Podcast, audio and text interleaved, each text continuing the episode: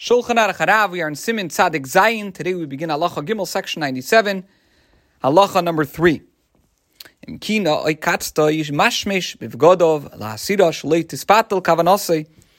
Avalei biyada afilu hi shein sham zeya.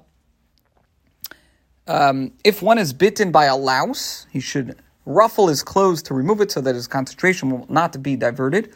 However, he should not remove it by hand, even if it is in a place where there is no dried perspiration, because touching a place where there is dried perspiration would require him to wash his hands. And this would create an interruption, a hefsek in prayer. So he should not remove by hand, even if it's in a place where there is no dried perspiration, in which case there is no need to wash one's hands before praying, just as this is not required if one touches other impure creatures. So then what's the problem with him touching the louse if there's no um, dried perspiration? So the answer is because touching a louse would be disgusting and shameful, even if one were being watched by a mere mortal.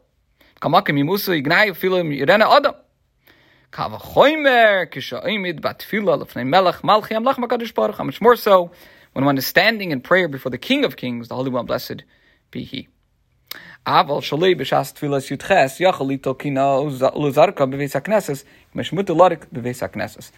Now, when one is not reciting Shemana Esrei, he may remove a louse and discard it in a shul in a synagogue, just as it is permitted to spit in a synagogue.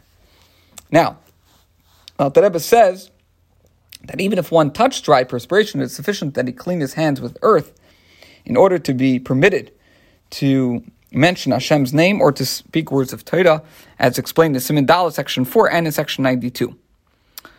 Alternatively, he should remove the louse through the medium of a cloth, because to remove the spirit of impurity, the, uh, the ruach ra that rests on his hands that have touched the louse, a mere, a mere cleaning is not effective. Washing with water is required, as explained in section number 4. Uh, like it says in the original Natila b'mayim. In other words, Natila sidaim, one has to actually use water. Halacha dalet four. Nishma talisa yachol imashmish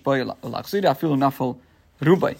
If one's talis slips, even if most of it uh, falls from, from its place while he is reciting Shemon he may take it in hand and return it to its place. Avol rubai, uh, excuse me, avol kulay en yachol by mishum hefsik. Elam en yachol chav. If, however, the talus completely falls off, so then he is not allowed to wrap himself in it again during Shemana Esrei in order to avert an interruption. The Alter Rebbe does say in the parentheses, if, however, he has he is disturbed because he would be praying without a talus, and he will not be able to concentrate, he may enwrap himself. Now, section 8, it says that another person may drape it over him. Okay. Halacha Hey 5, and this is the final halacha. Hanoisei Masoi, al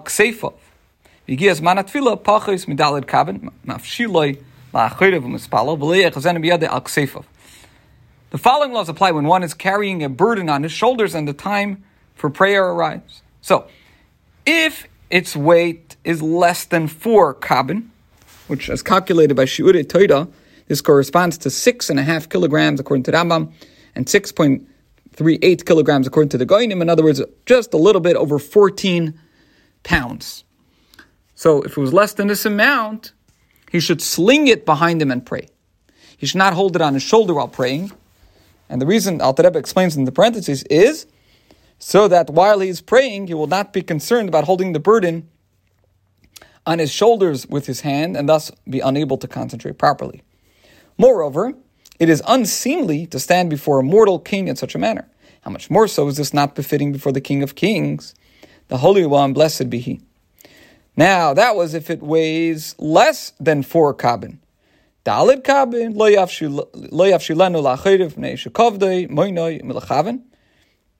Ella, ella, manichoi al gabe karka ad la'achar hatfila. If it weighs four kabin or more, again, according to the uh, uh, the Goinim, according to the Rambam, this is a little over 14 pounds. Um, so then he should uh, not sling it behind him because its weight would prevent him from concentrating. In other words, it's too heavy. Instead, he should place it on the ground until after Shemana Esrei. This concludes halacha. Hey, Simin Tzadik Zayin, section 97, and today's share.